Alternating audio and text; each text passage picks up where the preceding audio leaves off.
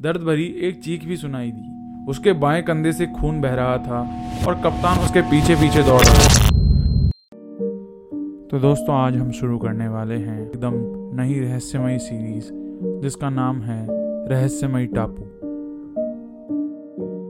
तो चलते हैं इसके पहले अध्याय की तरफ़। मेरे पिता का समुद्र के किनारे एक छोटा सा लॉन्च था। वह ज़्यादा नहीं चलता था। बहुत कम लोग वहाँ ठहरने के लिए आते थे। मुझे अच्छी तरह से याद है कि एक दिन एक बूढ़ा मछुआरा वहाँ ठहरने के लिए आया। उसके पीछे कुछ लोग एक बड़ी सी तिजोरी लेकर आए। वह मछुआरा लंबे कद का था। उसके हाथ खुरदुरे थे और उन पर चोटों के अनेक निशान थे। उसके एक गाल पर तलवार की चोट का गहरा निशान था। वह लॉज में पड़ा पड़ा शराब पीता रहता और एक पुराना समुद्री गीत गाता रहता। गीत के बोल थे मुर्दे की तिजोरी पंद्रह लोग। मुर्दे की तिजोरी पंद्रह लोग चकते दारू उड़ाते मौज। आते ही उसने मेरे पिता से कहा था, यहाँ मैं कुछ दिन रुकूँगा। मैं बहुत सीधा साधा आदमी हूँ। मुझे सादा भोजन और सस्ती शराब चाहिए। मैं यहाँ रहकर आने जाने वाले जहाजों पर नज़र रखूँगा। तुम मेरा नाम जानना चाहते हो तो सुनो। तुम मुझे कप्तान कहकर बुला सकते हो। यह सब कहने के बाद उसने मेरे पिता के सामने सोने के चार सिक्के फेंकते हुए कहा, जब यह खत्म हो जाए तो मुझे बता देना, मैं और सिक्के दे दूँगा। उसकी आवाज़ बड़ी रूखी थी। उसके कपड़ों पर कई तरह के दाग लगे हुए थे। वह बड़ा खूंखार दिखता था।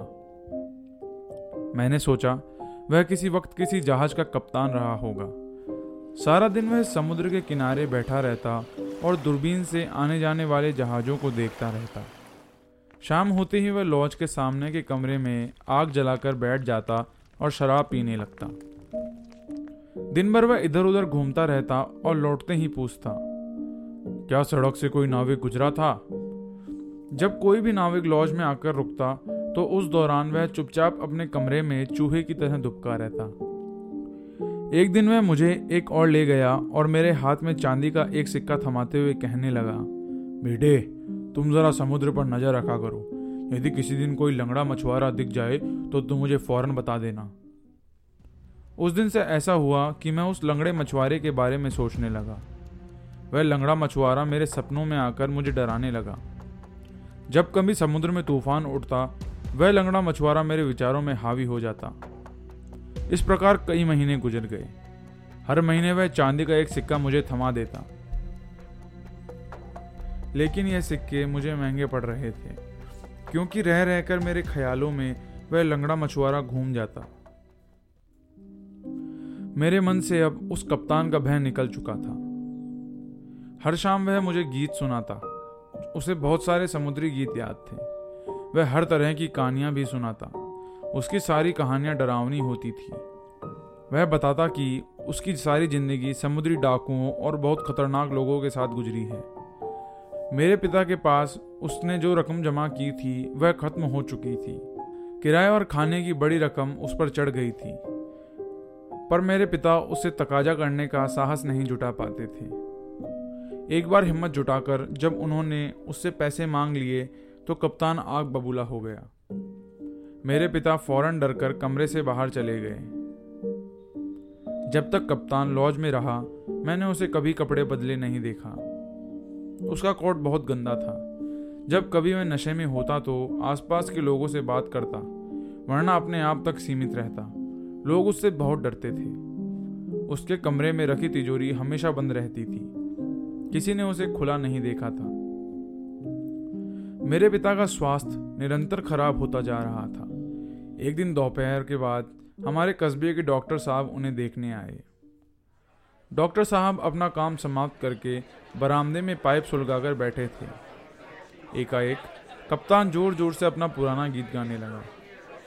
फिर वह डॉक्टर साहब के पास पहुंचकर टेबल को पीटने लगा। डॉक्टर ने आदेश के स्वर में कहा, शोर नहीं। कप्तान ने आँखें तरेर कर डॉक्टर की ओर देखा तो डॉक्टर ने उसे घुड़कते हुए कहा, यदि तुम इसी तरह शराब पीते रहे तो इस धरती को तुम जैसे गंदे और बदमाश आदमी से जल्दी ही छुटकारा मिल जाएगा। कप्तान का चेहरा गुस्से से तमतमा उठा। वह उछलकर खड़ा हो गया और जेब से एक लंबा चाकू निकालकर डॉक्टर को घूरने लगा।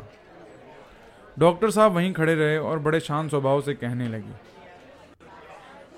यदि तुमने तुरंत यह चाकू अपनी जेब में नहीं रखा तो समझ लेना तुम्हें फांसी के तख्ते तक पहुँचाने में मुझे अधिक समय नहीं लगेगा।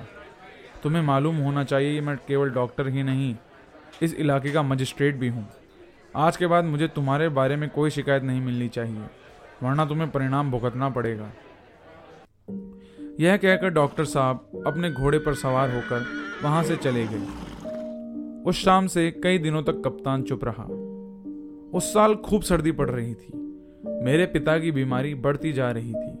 जनवरी का महीना था। एक दिन कप्तान समुद्र के किनारे टहलने के लिए निकला हुआ था। माँ ऊपर के कमरे में पिता के पास थी और मैं नीचे लॉज में नाश्ते के लिए टेबल लगा रहा था। एकदम से दरवाज़ा खुला और एक अजनबी भीतर दाखिल हुआ। उसके चेहरे का रंग पीला था और उसके बाएँ हाथ की दो उंगलियाँ गायब थी। वह आते ही टेबल के पास बैठ गया और मुझसे शराब लाने के लिए कहने लगा। मैं जैसे ही कमरे से बाहर जाने को हुआ, उसने मुझे इशारे से रोका और पूछने लगा, क्या मेरा साथी बिल्लू इसी लॉज में है? मैंने बताया कि इस नाम का तो कोई व्यक्ति यहाँ नहीं रहता है, पर कप्तान नाम का एक बूढ़ा व्यक्ति ज़रूर रहता है और इस समय वह बाहर घूमने के लिए गया हुआ है। वह कहने लगा हाँ वही जिसके एक गाल पर तलवार का निशान है।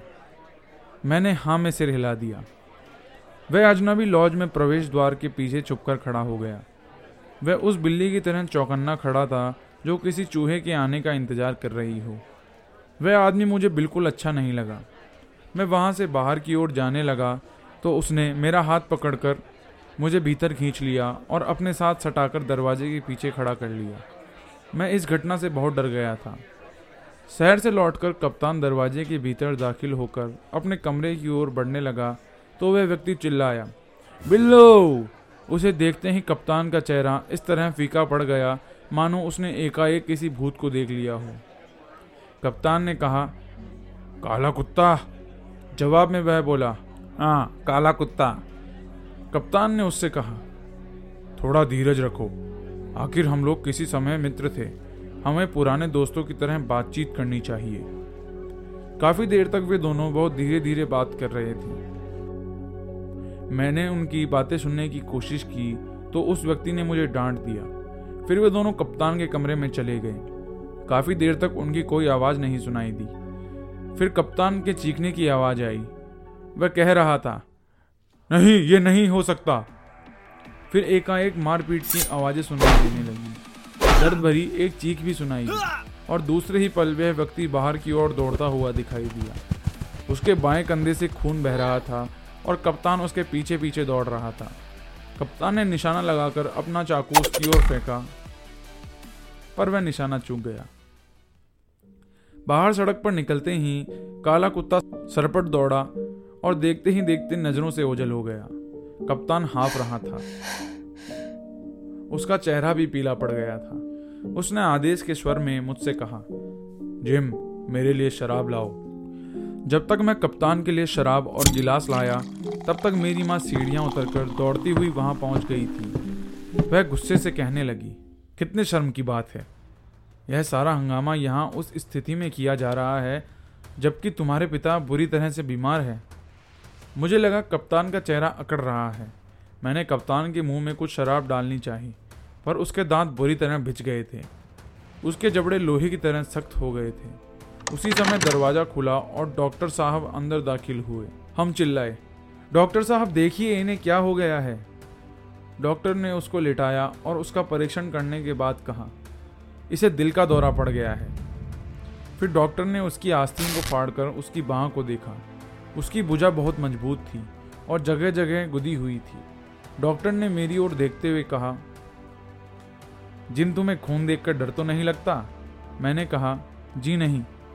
तो ठीक है, तुम ये बर्तन पकड़ो। ये कहते हुए डॉक्टर ने चाकू निकालकर कप्तान की बाह में छोटा सा चीरा लगाया और खून की धार बहकर बर्तन में गिरने लगी। इस तरह काफ़ी खून कप्तान के शरीर से बाहर निकल गया। कुछ ही देर में कप्तान ने आँख खोलकर चारों ओर देखा और मुझे पहचानते हुए उसने पूछा, क्या काला कुत्ता चला गया? डॉक्टर ने उसे डांटते हुए कहा, यहाँ कोई काला कुत्ता नहीं है। सुनो तुम रम पी रहे थे और तुम्हें दिल का दौरा पड़ा है। ज़्यादा शराब पियोगे तो मर जाओगे। चलो, मैं तुम्हें बिस्तर पर लेटा देता हूँ। इसके बाद डॉक्टर मुझे अपने साथ लेकर पिताजी को देखने के लिए उनके कमरे में चले गए।